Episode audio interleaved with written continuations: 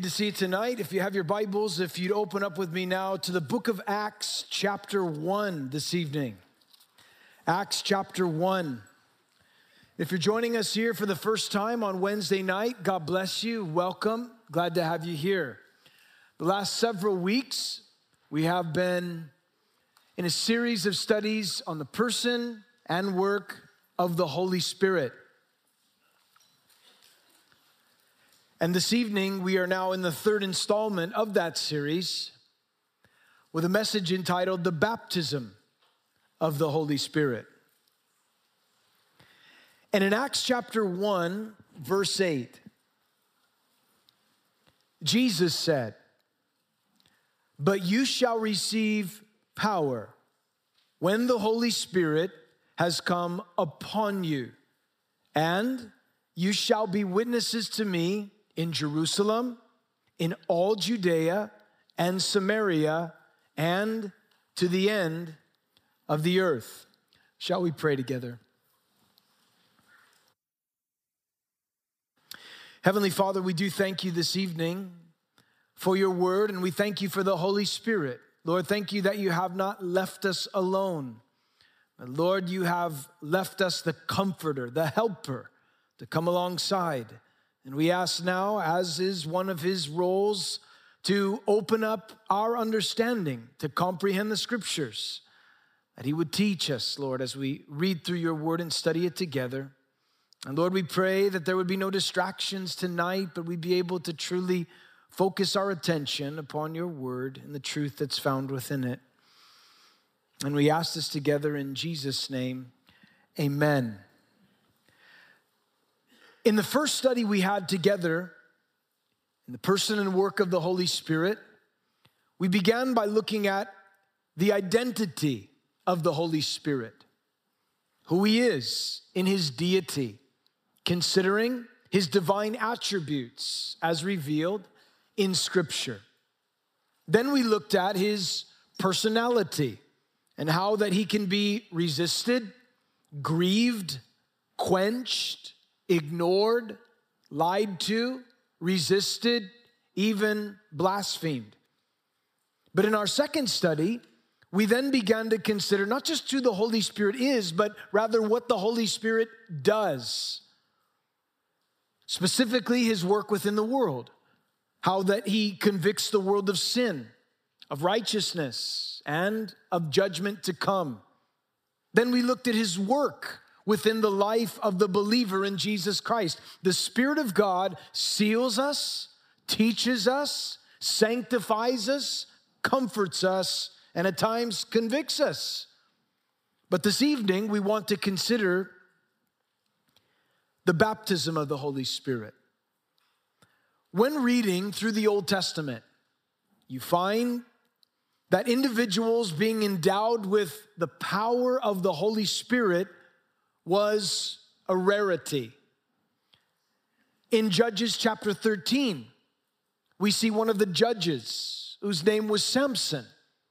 It says, "So the woman bore a son and called his name Samson, and the child grew, and the Lord blessed him, and the Spirit of the Lord began to move upon him at Mahane, Dan, between Zorah and Eshtaol." Then in First Samuel chapter sixteen, another Old Testament example, it says, "Then Samuel took the horn of oil and anointed him in the midst of his brothers, and the Spirit of the Lord came upon David from that day forward." Priests, prophets, kings, certain individuals who had the power of the Spirit upon their lives. But even though it was rare within the Old Testament, the work of the Holy Spirit's power was promised by the prophets. In Joel chapter two, in verses twenty-eight and twenty-nine, Joel prophesied and said, "It shall come to pass that I will pour out my Spirit on all flesh. Your sons and your daughters shall prophesy. Your old men shall dream dreams. Your young men shall see visions.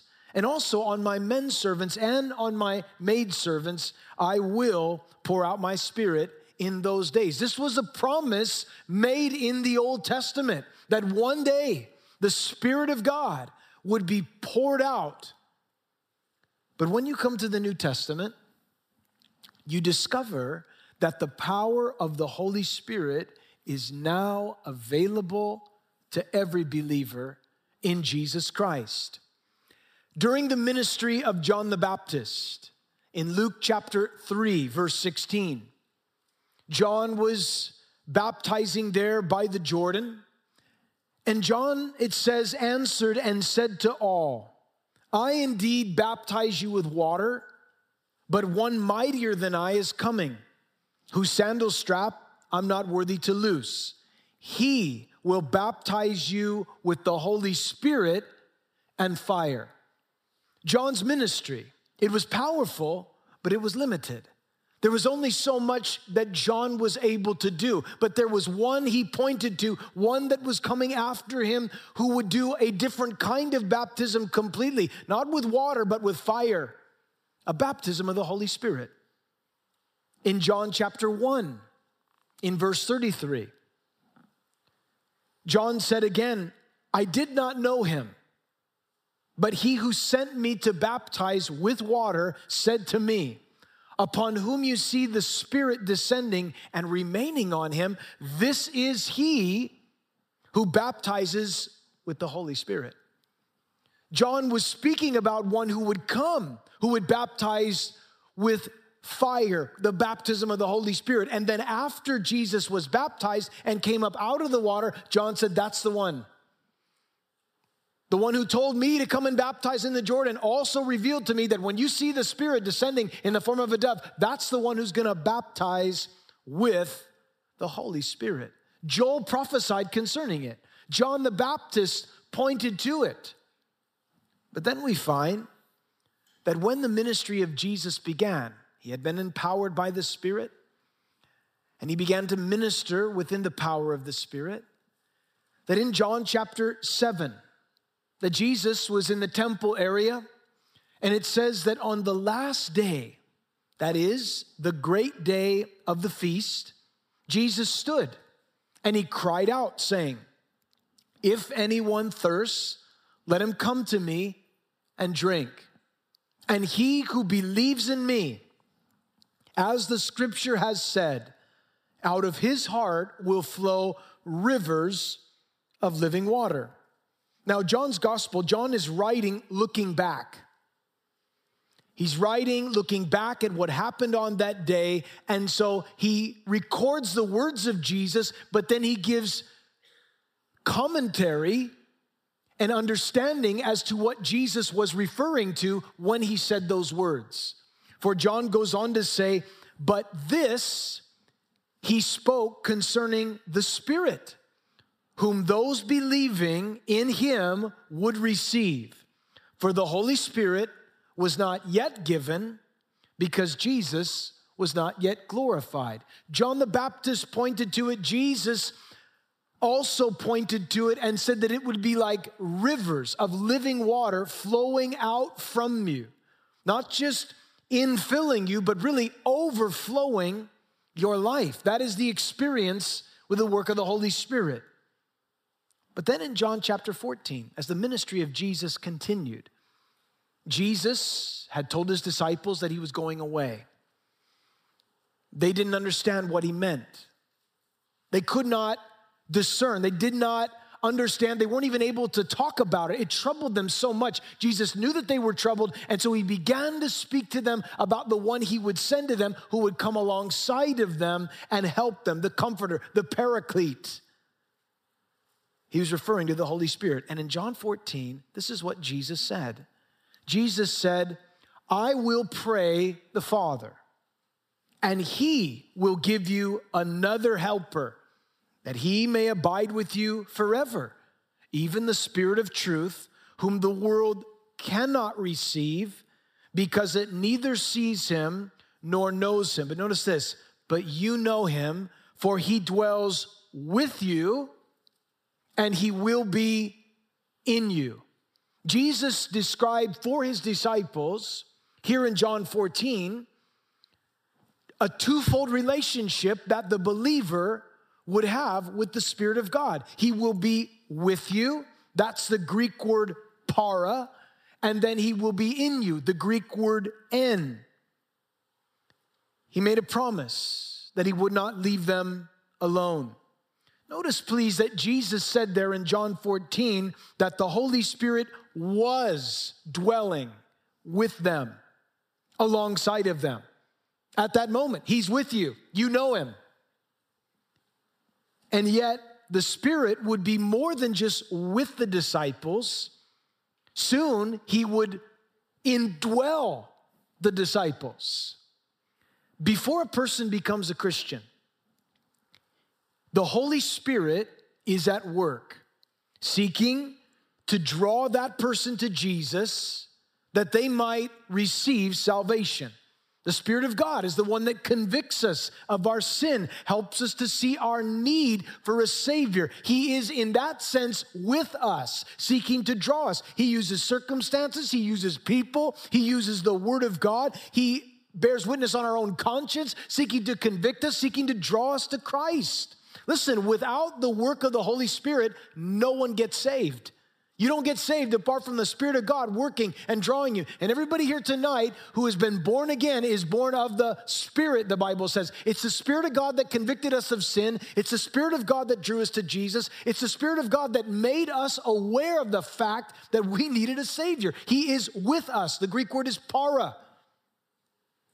But then, Jesus also said the Holy Spirit will be in you.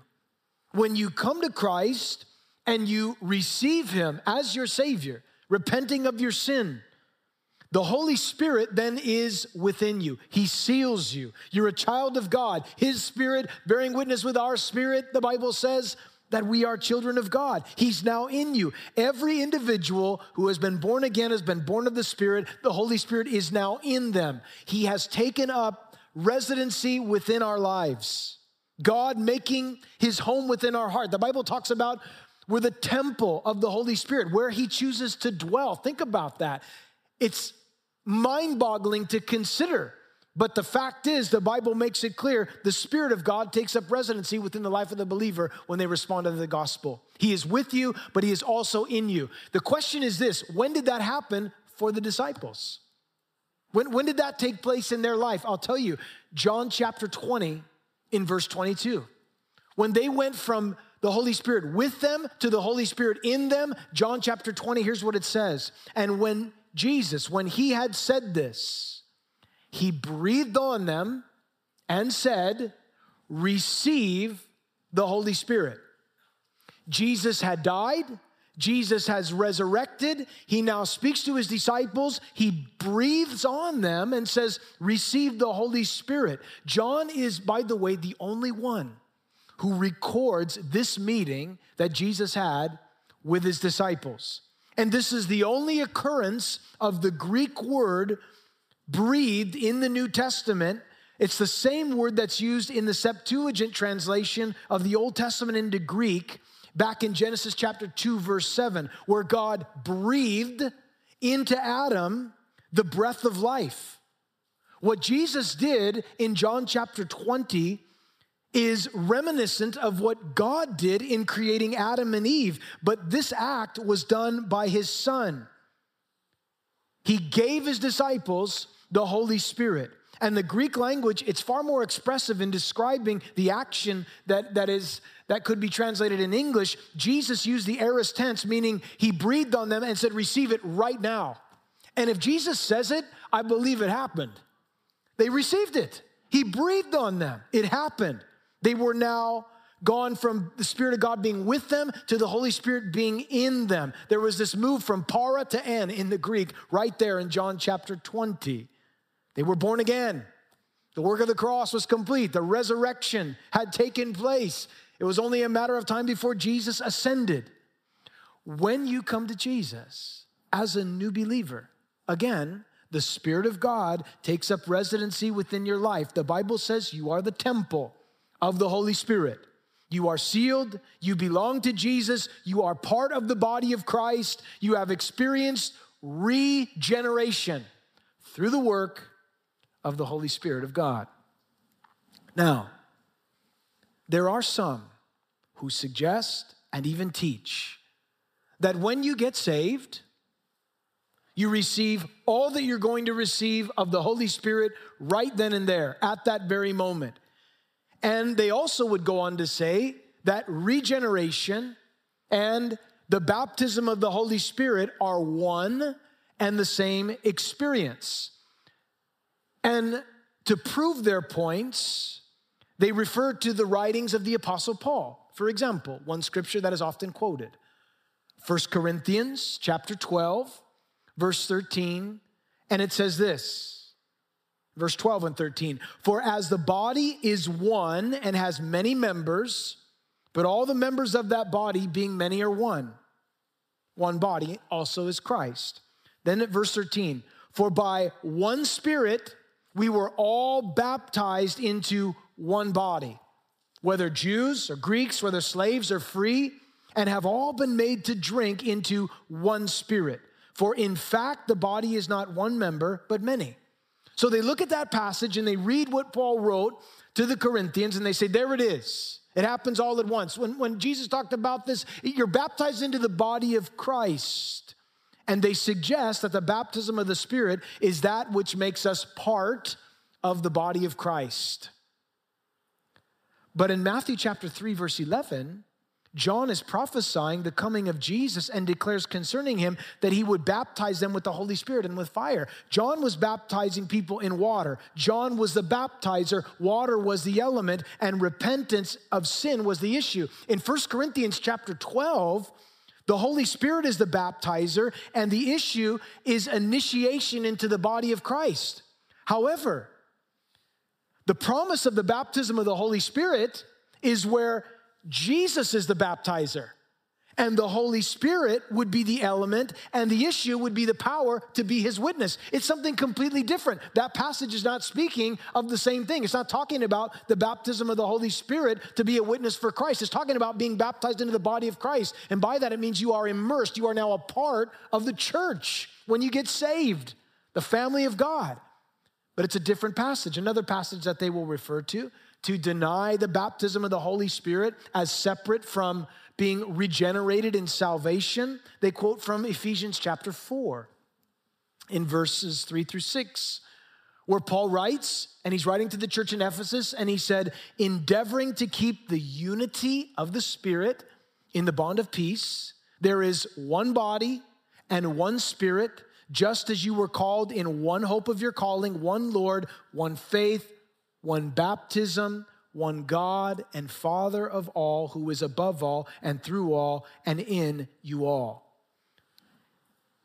In this epistle, Paul is referencing the need for the church to be united and not be divided. He's actually warning in the context of the passage about the type of factionalism that can happen oftentimes in denominations. I'm of this person, I'm of that person. That was a problem in some of the churches, specifically in Corinth. He's warning them, hey, listen, endeavor to be of one mind. Remember this, it's not I'm of this person, I'm of that person. There's one faith, the faith. There's one baptism. It's the, you're baptized in the body of Christ. Don't be dividing and compartmentalizing from one another.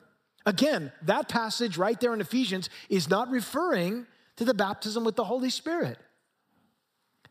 These passages that some refer to in trying to dismiss the baptism of the Holy Spirit are referring to other things entirely different than what John referred to, what Joel prophesied, what Jesus mentioned. Jesus made it very clear that there is another aspect to our relationship as believers that we can have with the Holy Spirit. The disciples, the Spirit was with them and in them. But there was another aspect. There was another part of this relationship to the Holy Spirit, which Jesus spoke of in Luke chapter twenty-four in verse forty-nine. Listen to what it says. Behold, I send the promise of my Father upon you, but tarry in the city of Jerusalem until you are endued with power from on high. Now, Jesus had breathed on them.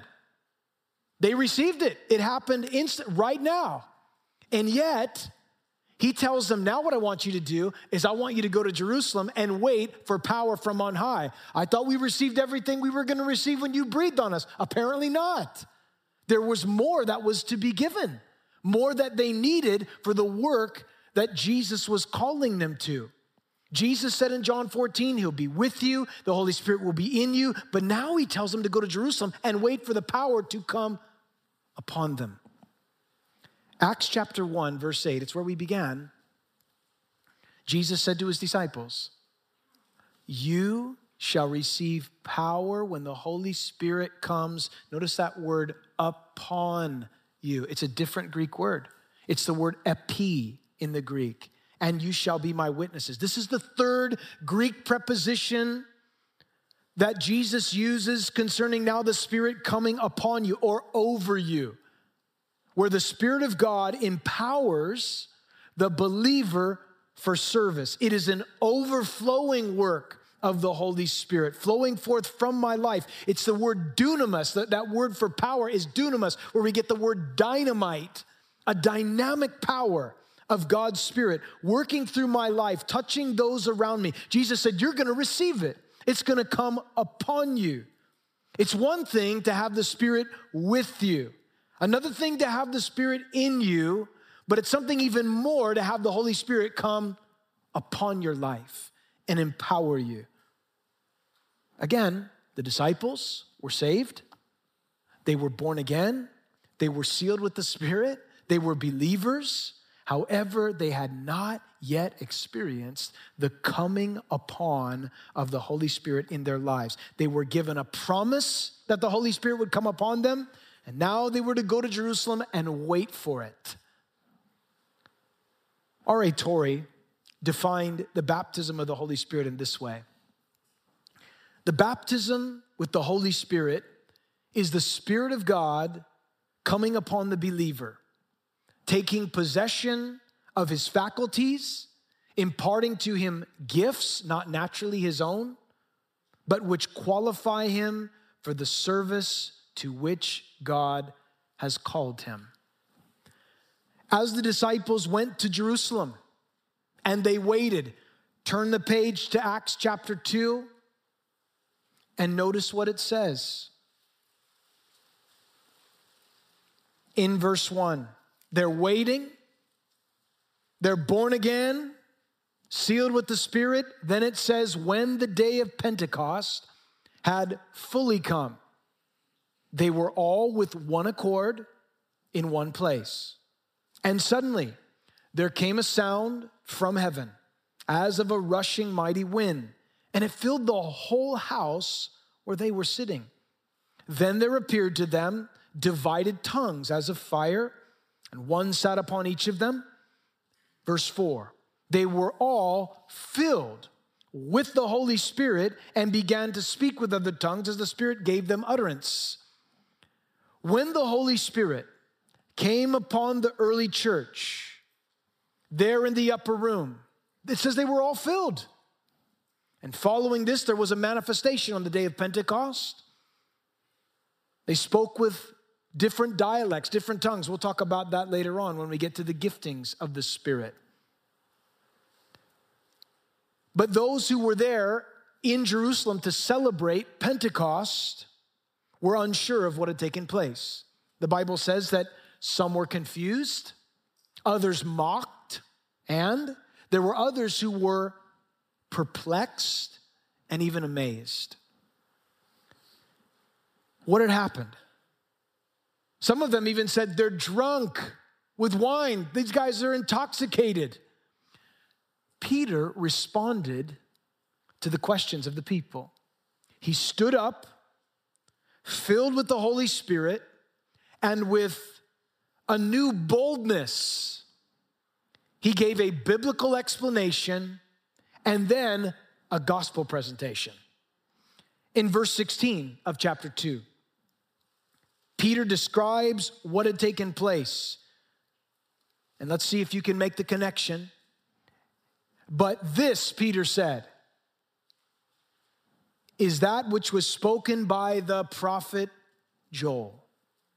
And it shall come to pass in the last days, says God, that I will pour out my spirit on all flesh. Your sons and daughters shall prophesy. Your young men shall see visions. Your old men shall dream dreams. And on your men servants and on my maid servants, I will pour out my spirit in those days, and they shall prophesy. The people were saying, what is happening here? What is going on with these people coming out of the upper room, speaking all of these wonderful works of God and praises to him? Peter stands up and says, let me explain what this is. This is that which was spoken by the prophet Joel. He has a biblical precedent for what he's doing. He He says, this is something that was prophesied in Scripture. Listen, folks, if we're going to do something in the name of the Holy Spirit, we better be able to say, this is what was spoken of in the Scriptures, because the Holy Spirit will never contradict himself. People doing things in the name of the Holy Spirit that are not the Holy Spirit because they have no biblical basis for it, it's not the Holy Spirit. I don't care if gold dust coming out the sky or, you know, ash coming out of their mouth or whatever it is that they're doing, saying the Holy Spirit's doing that, or tunnels of fire and these things you run through and all these bizarre things that you hear about. Listen, you can scrap it all because it's not here in the Word. It's got to be in the Bible, guys. The Holy Spirit's not going to contradict himself. It's important to understand that. Peter says, this is that. This is what? What Joel said. Here's what was prophesied. This is what John the Baptist pointed to. This is what Jesus said would happen, and we're experiencing it. This is a work of the Holy Spirit. What Joel prophesied, what John the Baptist pointed to, what Jesus promised, it's now come to pass, and it is available for all. Peter then preached this powerful, convicting gospel message, and three thousand people that day were added to the church. They responded to the death of Christ, the resurrection, and when he was done, they responded. In verse thirty-seven of this chapter, it says, when they heard this, they were cut to the heart. Follow along. And said to Peter and to the rest of the apostles, men and brethren, what shall we do? Verse thirty-eight, then Peter said to them, repent and let every one of you be baptized in the name of Jesus Christ for the remission of sins, and you shall receive the gift of the Holy Spirit. For the promise, notice who it's for. Please do not miss this. For the promise is to you, and to your children, and, did it end with the apostles? Notice what he says, and to all who are afar off, those who will come later, as many as the Lord our God will call. I point that out to say there are those that say, hey, listen, the whole work of the Holy Spirit, the baptism of the Holy Spirit ended with the apostles. That, that, was, some, that was apostolic, it's not happening anymore. What Peter says, it's not just for us, it's not just for those who are here, but those who are going to come later, those who are afar off, as many as the Lord will call. Well, here we are. That's us. That applies to us, which means it is for us. God's not done. It's a sad, it's a sad and tragic thing in the church today on two points, if I could say this. In one sense, when you see the abuses of what are going on in the name of the Holy Spirit and turns people off immediately from desiring any work of the Holy Spirit, anything, as soon as you mention the Holy Spirit, people get a little shaky, a little nervous. They want to run out because they're waiting for something wacky to occur. And it's unfortunate because that cuts people off from the power supply of the Spirit of God, the promise, the gift. It's like it shuts it down. Then you have the other side of it where people don't teach it at all. It's a rarity to find pastors preaching on the work of the Holy Spirit. They want to skip over certain passages of Scripture because it, but it says it here, but we don't want to talk about that. I don't want anybody to get it. But, but the problem is that also hinders people because they're not learning. They may learn a lot of knowledge. They might have a lot of insight on certain things in the Bible. But listen, guys, we need the power of the Holy Spirit. That's what the Bible promised. And so it's important that we understand. Peter made it clear this is a work of the Holy Spirit that was promised and prophesied in the Scriptures. Folks, we believe, based upon the record of Scripture, that there is indeed a secondary, subsequent work to salvation and empowering of the Holy Spirit, the baptism of the Holy Spirit, the filling of the Holy Spirit. Call it what you will, we need it. And it's available. It did not stop with the apostles. In the book of Acts, chapter eight, you remember the church began to suffer persecution. And suddenly, the message of the gospel was now finally going into Jerusalem, into Judea, into Samaria, and to the uttermost parts of the earth. Philip, one of the dynamic deacons that was selected to serve tables, is now heading down into the region of Samaria, and a revival breaks out. I love it because it says he went down there and he preached Jesus to them. That's the subject that should be preached. If people are going to get saved, it's not come to my church and check it out. It's awesome. It's Jesus Christ crucified. That's the message that needs to be preached. So important to make that clear. You're going to love the vibe. It's so sick. You're going to be really... No, no, no, no. Christ crucified, resurrected. A revival breaks out. They're believers. They respond. They're saved. They're baptized in water. And then Peter and John come down. And they pray over the people. Acts chapter eight, verse fourteen. Now, when the apostles were at Jerusalem, they heard that Samaria had received the word of God, and they sent Peter and John to them, who, when they had come down, prayed for them. Why? That they might receive the Holy Spirit, for as yet he had fallen upon none of them. They had only been baptized in the name of the Lord Jesus. They were Christians, they were believers, they were born again, but they had not yet experienced.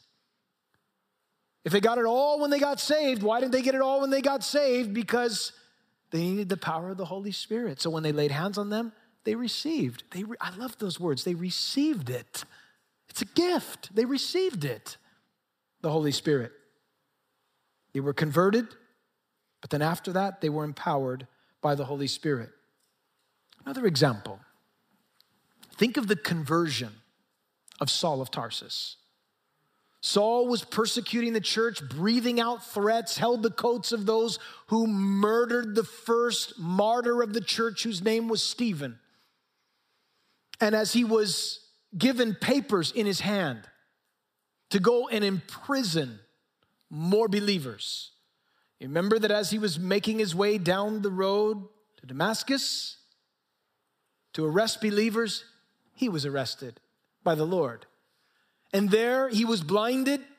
Jesus spoke to him and said, Saul, Saul, why are you persecuting me? It is hard for you to kick against the goads.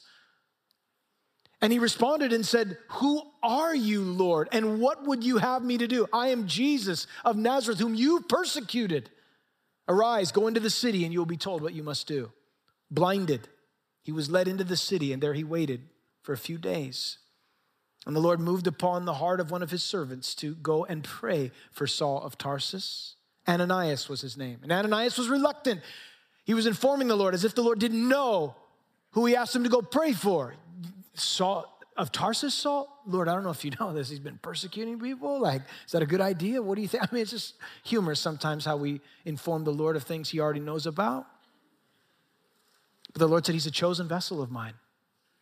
He's going to stand before kings and rulers. And he's, I mean, go and pray for him. So Ananias goes in, Acts chapter nine, verse seventeen. And Ananias went his way. He entered the house. Look at what it says. And laying his hands on him, he said, Brother Saul, born again, brother Saul, the Lord Jesus, who appeared to you on the road as you came, has sent me that you may receive your sight and be filled with the Holy Spirit. And that's exactly what happened.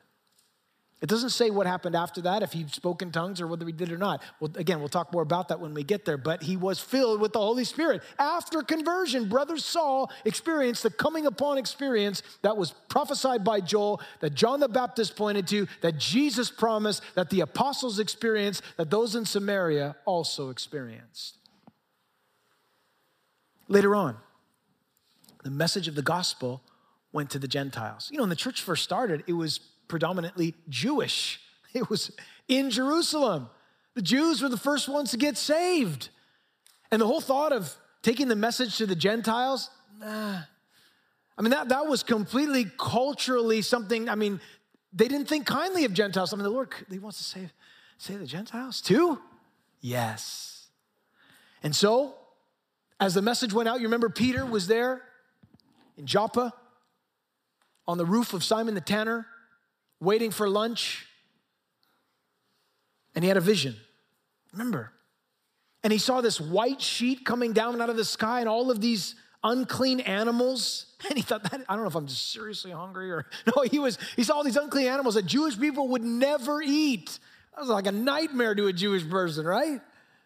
He sees all these unclean animals and he hears the Lord say, rise, Peter, kill and eat. Oh, Lord, I've never eaten anything unclean. The Lord said, what I have cleansed, don't call common. He saw this vision more than once. That's the weirdest thing. That is so strange. What does that mean? And then there was a knock at the door. And the Lord said, go down. Go with these men. Doubt nothing. So he goes downstairs and he meets with these men. They're Gentiles. And they begin to tell him about this guy named Cornelius, who's of the Italian regiment, and he's, he's, he fears God, and he's built a synagogue, and you got to come talk to him. And he's, he's seen a vision. An angel appeared to him and said, send to you, send for you, and you were going to tell him everything he needs to know. So Peter goes, all right, the Lord told me to go with you. I'm going with you. So they go. And he travels down with them. He goes to the home of, home of Cornelius. Now, Cornelius, he's not yet a believer, but he fears God. He's seeking the Lord. By the way, God has ways of getting hold of people that you might know nothing about. Lord, get their attention. God was working in Cornelius's heart. He was working in Peter's heart, and he was going to bring them together. God has his people everywhere. There may be people you're concerned about tonight that aren't saved. The Holy Spirit moves on people to, to minister to people that you and I could never minister to, or those people that we're praying for. So they, the Lord brings them together. And right when Cornelius sees Peter, I mean, he falls down. Oh, Peter's like, hey, get up, get up, get up. Don't, don't worship me. I mean, he's, he was just so in awe of Peter. And Peter didn't say, kiss my ring or any of that. He didn't. He said, get up. I'm just like you. I'm just a man. Good call, Peter. Way to go. How we got that confused? He's at the home of Cornelius. And while he's there,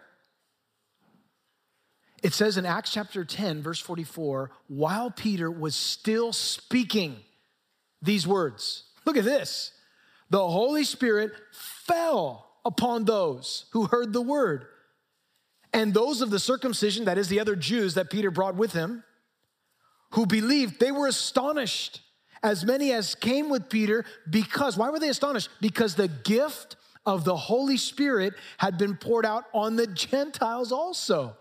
And those who heard them speak with tongues magnify God. Peter said, uh, can anyone forbid that these should be baptized who have received the Holy Spirit just as we have?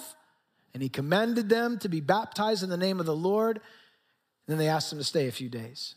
Now, when Peter goes home, he's got some explaining to do.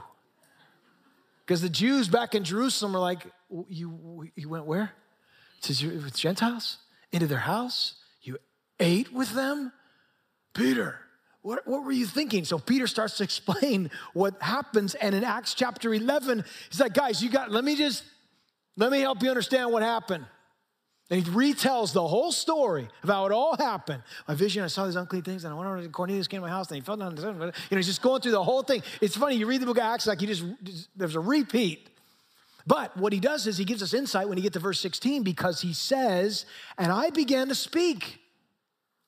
The Holy Spirit fell upon them as upon us at the beginning. And notice this, please notice this. Then I remembered the word of the Lord, how he said, John indeed baptized with water, but you shall be baptized with the Holy Spirit. If, therefore, God gave them the same gift as he gave us when we believed, when we believed on the Lord Jesus Christ, who was I that I should withstand God? When the Holy Spirit fell upon the Gentiles, where did Peter's mind go? Immediately to what John the Baptist had said. I baptize you with water, but he's going to baptize you with the Holy Spirit.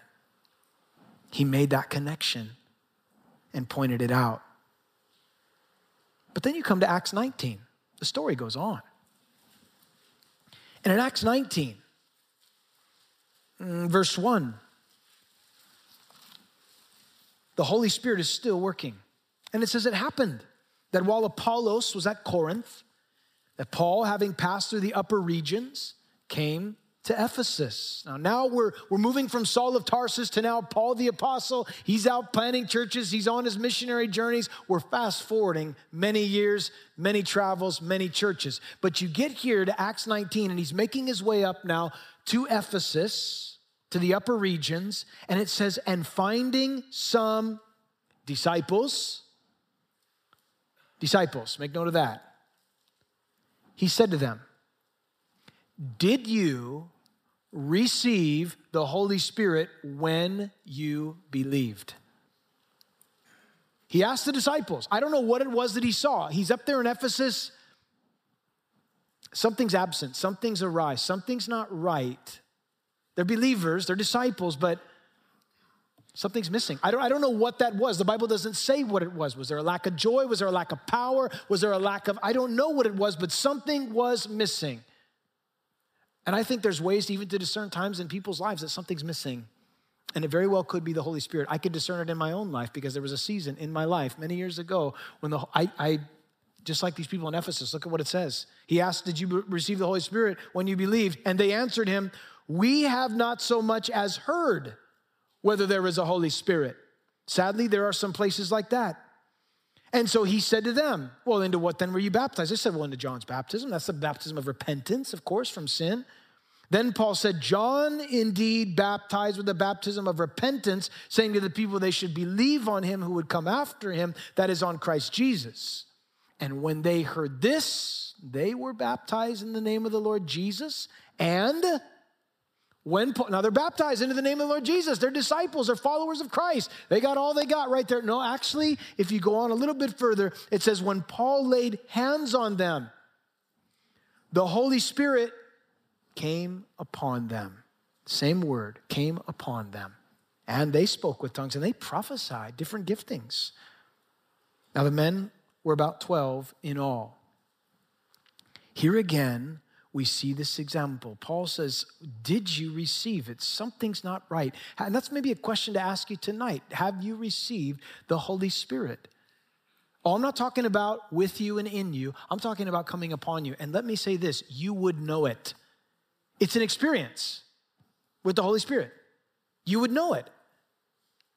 I mean, the fact that Paul asked the question, have you, implies that it's an experience. You would have to know whether you had or not. And people will say, well, I don't, I don't know. I don't know. Well, if you if you can't say yes, then, then the answer is no. I don't think so. I'm not sure. If you're not sure, then I would say you, you it's probable that you haven't.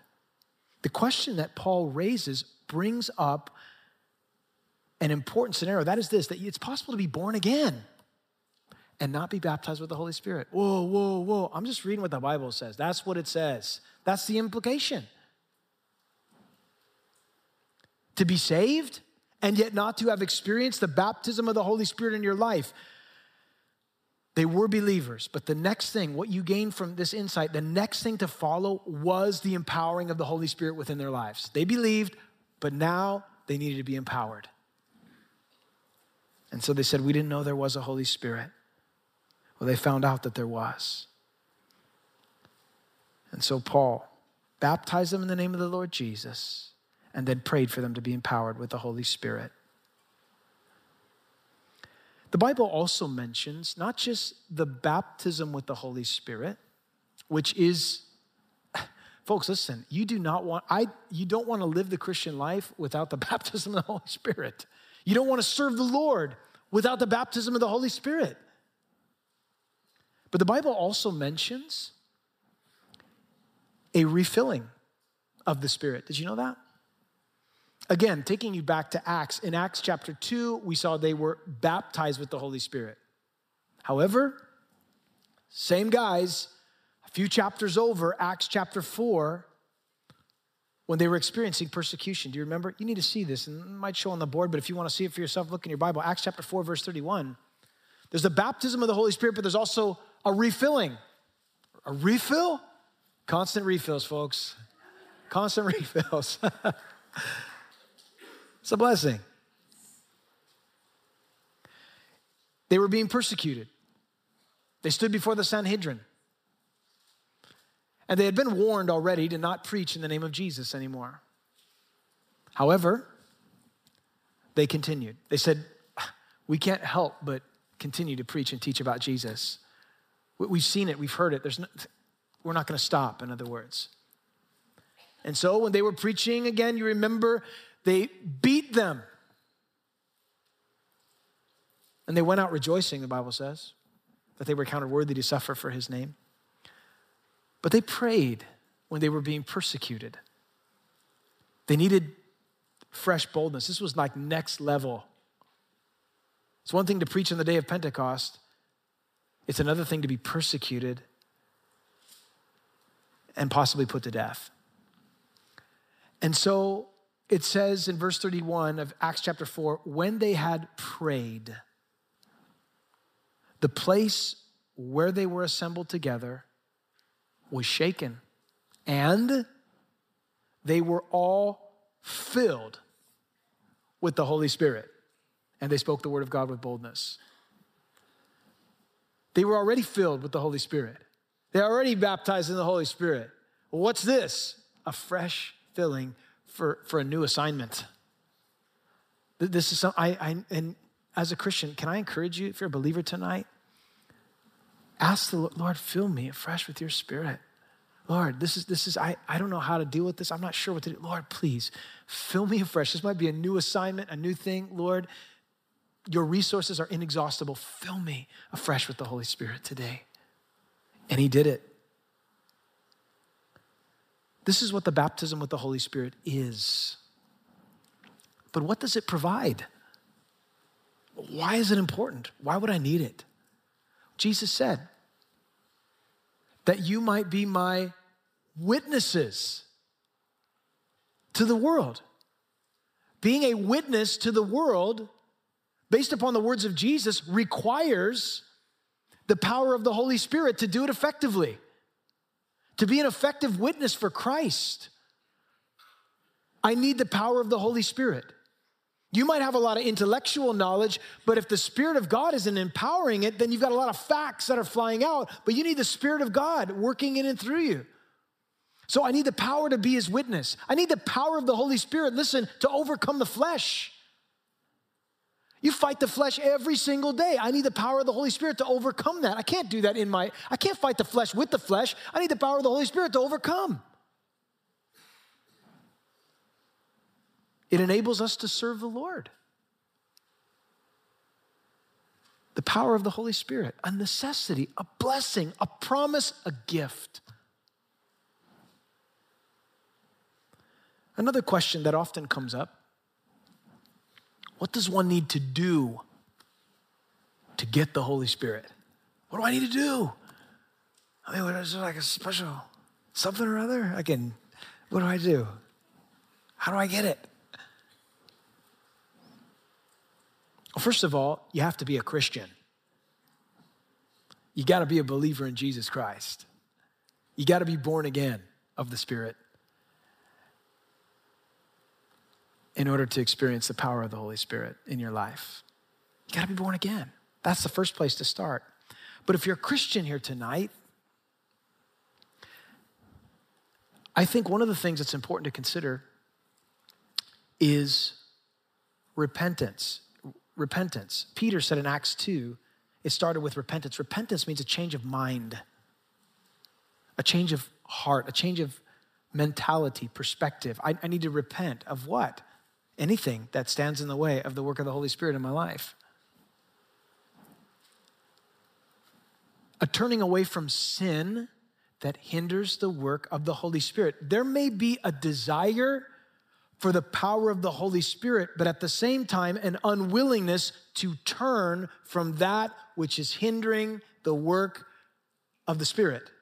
There has to be repentance. And so, like David said, search me, O God, try me, know my heart, see if there's any wicked way in me, lead me in the way everlasting. I sit before the Lord and say, God, if there's something in my life right now, the sin that is in good standing, in my opinion, sin that stands in the way of what the Holy Spirit wants to do, show me what that is. Well, I don't see any big things. What about the little things? I don't. What, I, I guarantee you, I know by experience, asking the Lord, show me what I need to repent of, he does. Oh, that, Lord? Yeah, I repent of that. Okay. Just repenting, just being honest before the Lord. Lord, I turn from that. Some people say, I want the Holy Spirit in my life, but I don't want to turn from sin. Listen, friend, it starts with repentance. You got to turn from sin. But then a second thing, just in thinking this through, obedience, obedience, a surrender of my will to his will. Again, a common mistake I think that we make is I want the Holy Spirit to work in my life, to fill my life, but I am unwilling to obey what he's asking me to do in my life. Fill me, Holy Spirit. Empower me, Holy Spirit. But don't ask me to do anything that might make me uncomfortable. Obedience. What, what has the Lord already spoken to you? What has he told you to do? Have you done that? Have I done that? Am I willing to say, God, I surrender my will to yours? It's not, Holy Spirit, fill me so I can be this amazing. No, no, no. Lord, whatever you want, I just want to obey you with my life. I just humble myself before you and just, I repent. And Lord, I want to be obedient to you, whatever that is. And then ask. Ask. The Bible says in Luke chapter eleven, verses nine through thirteen, oh, I love this passage. We've seen it over and over. Receive it. They received it. It was a gift. Receive it. Jesus said, I say to you, this, this is the words of Jesus who made this promise.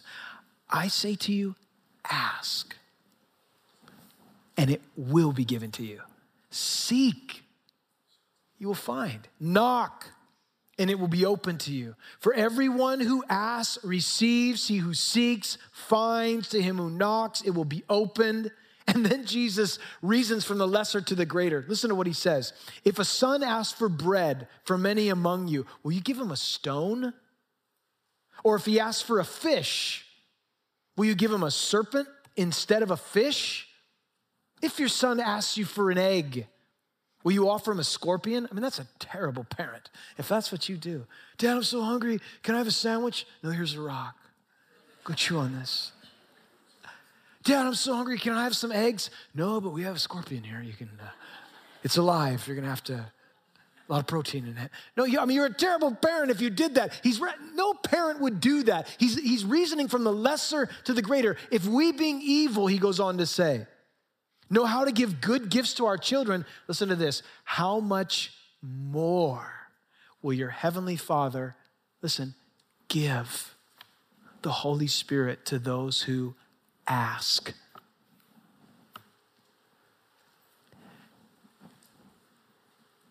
He knows my need. He knows that I am incapable of overcoming the flesh, of being a faithful witness, of walking in the Spirit, apart from the empowering of the Holy Spirit. So it's not like he's dangling the Holy Spirit over me. Come on, John. Come on. Jump through the hoop, boy. Come on. All right. Whoa, no, you're not going to. You want the Holy Spirit? Oh, no, not going to get it. You want it? Oh, forget it. That's not the way the Lord is. It's as if he's saying, just ask me. Just ask me for it. And I will give it freely. Give it. Ask. Finally, receive it by faith. By faith.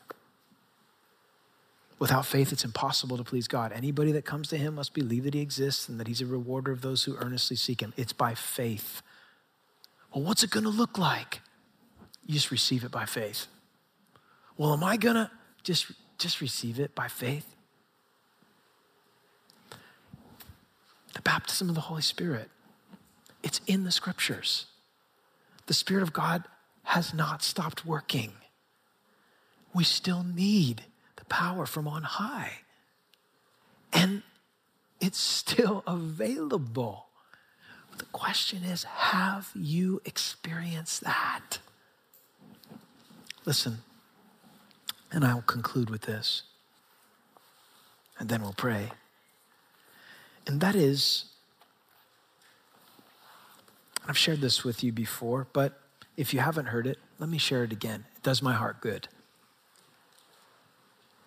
I was eighteen years old at a chapel service, the church that I grew up at from nineteen seventy-four to nineteen ninety-four, Calvary Chapel, Costa Mesa.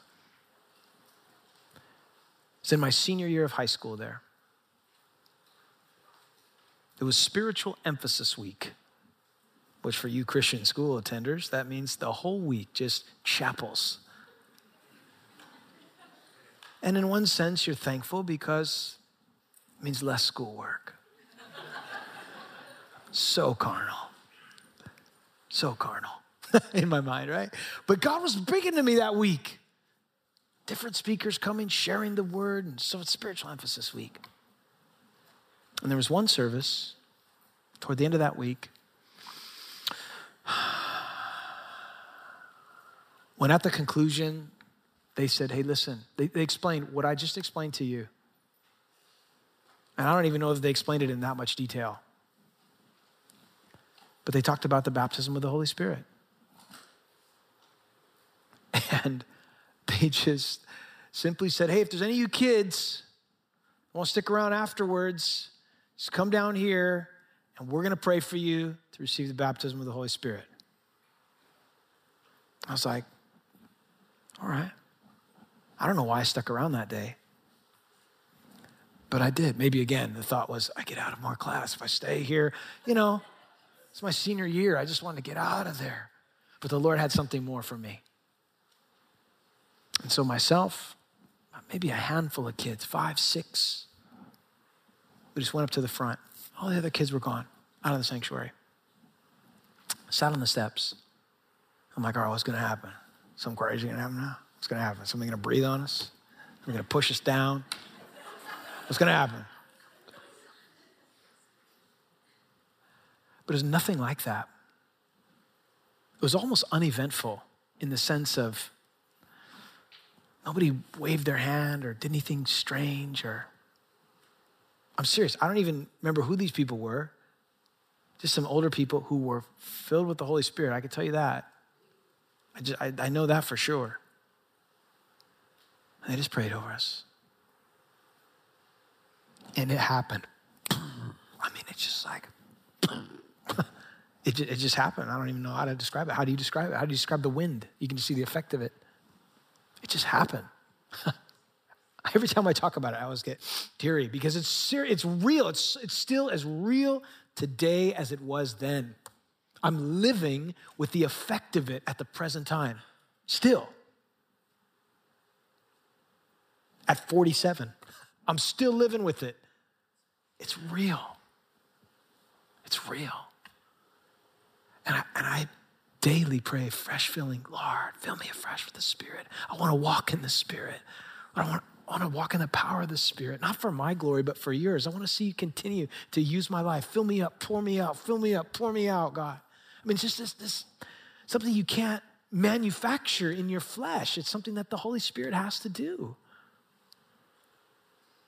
But I can honestly say that, I mean, I have never been the same since. Oh, I'm not saying, oh, I'm, I've arrived. I'm perfect. No, my wife's here. She'll tell you it's not true. Oh, no, but I'm definitely different. I see things differently. My life is different. My calling in my life is totally different than what I would have ever picked for myself. So,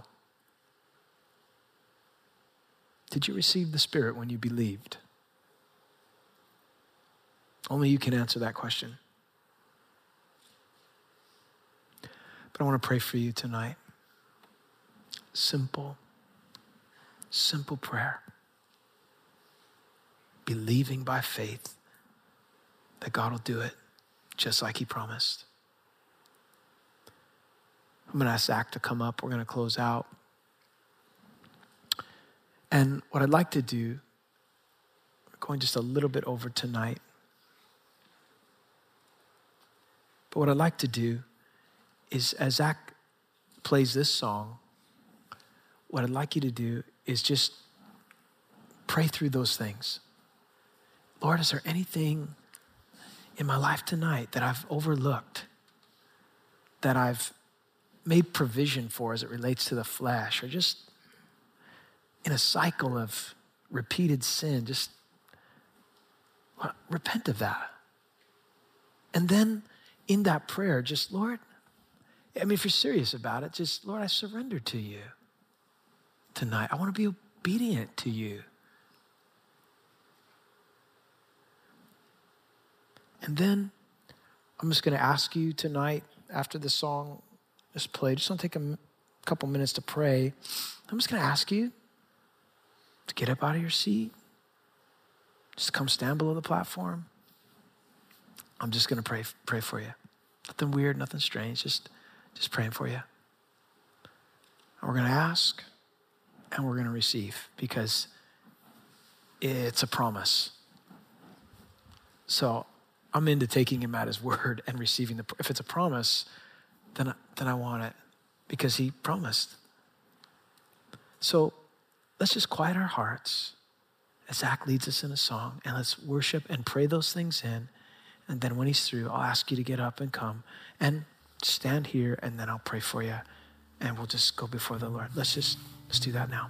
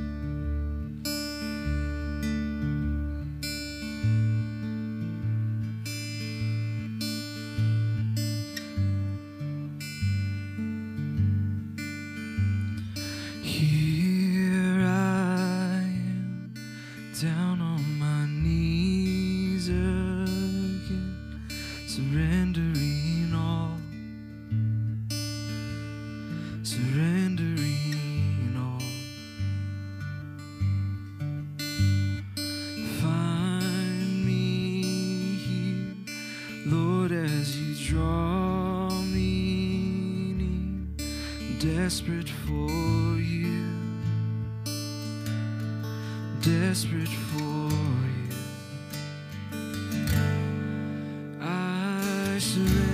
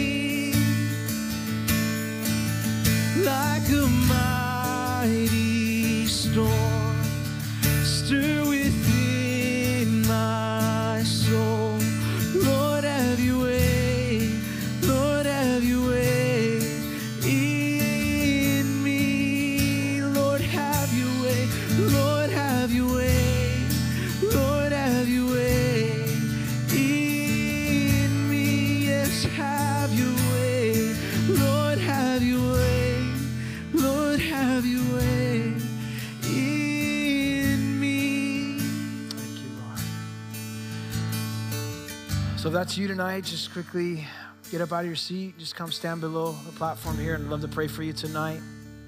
Just kind of huddle in. Just come on up. I'm going to pray for you.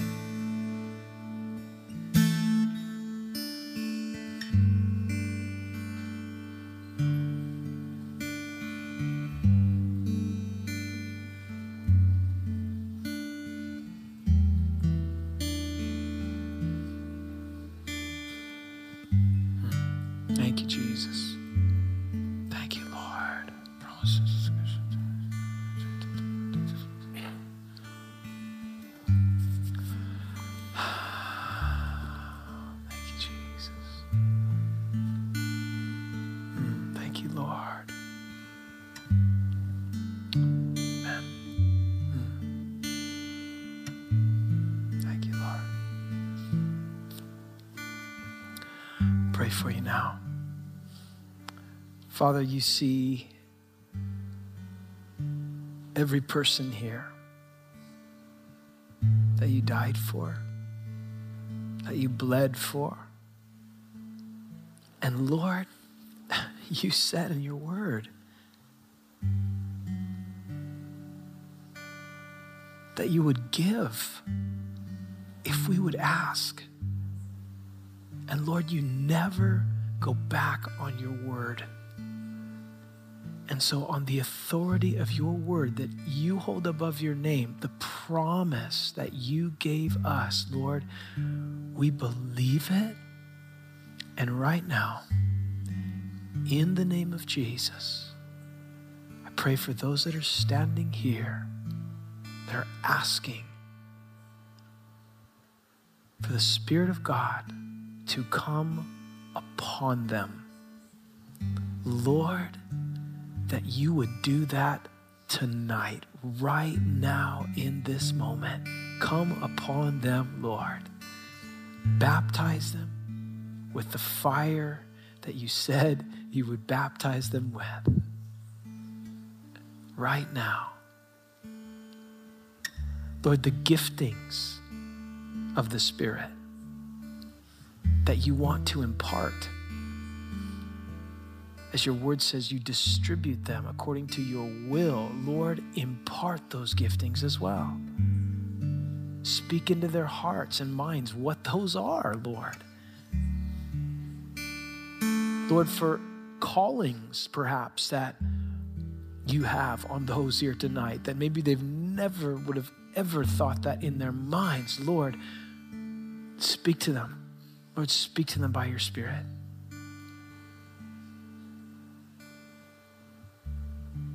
As you baptize them, Lord.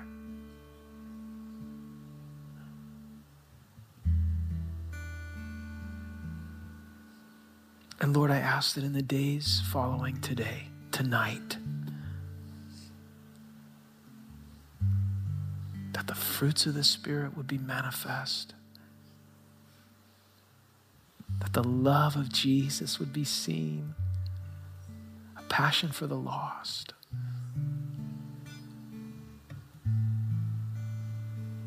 Thank you, Lord, for hearing us tonight.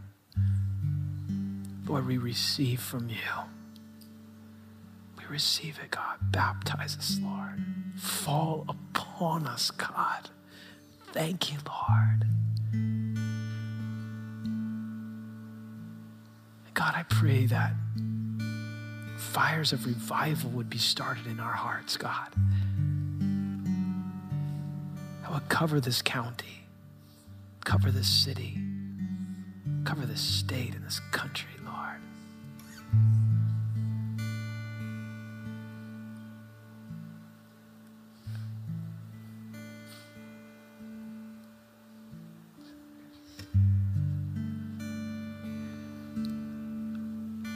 So, Lord, we receive it.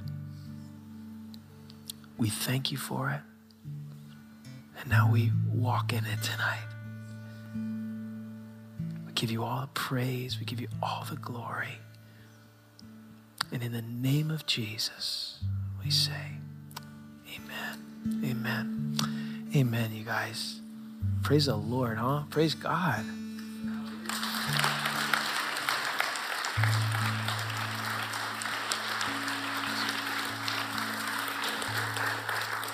Wow. Filled with the Holy Spirit. May God help us to walk in that. May the giftings of the Holy Spirit that God's imparted to you tonight, may he reveal what those are. You just see them. And I tell you, it's so interesting because it's it's supernatural, but it's very natural. It, it's a supernatural gifting, but it's a, it's a natural revelation of those giftings. So I tell you what, I am so excited tonight to see so many people standing to receive the baptism of the Holy Spirit. I'm anticipating God just doing some amazing things personally. I'm like, wow. Man. Thank you, Jesus. So, love you guys. God bless you. Why don't we all stand together? And I've gone way over. So, love a children's ministry worker, please. Encourage them, say thank you. Say, I was baptized with the Spirit tonight. Thank you for watching my baby. So um, if you have children, if you just go on and down and get them. And um, love you guys. God bless you. Looking forward to this weekend, um, continuing through book of Romans. And uh, keep, keep praying for that. Um, also, can I just encourage you, now that we're all baptized with the Holy Spirit, let's, can, can you pray for this men's conference coming up that's right around the corner for us? Be keeping that in prayer. Over, over, over forty-two hundred men have already registered, pre-registered. So, which is exciting. So, um, we just pray the Lord continues to provide and pour out his Spirit, but anyways, you guys, excited to see what God's going to do in the days ahead. So thankful. So God bless you. Have a great night. Love y'all. God bless you.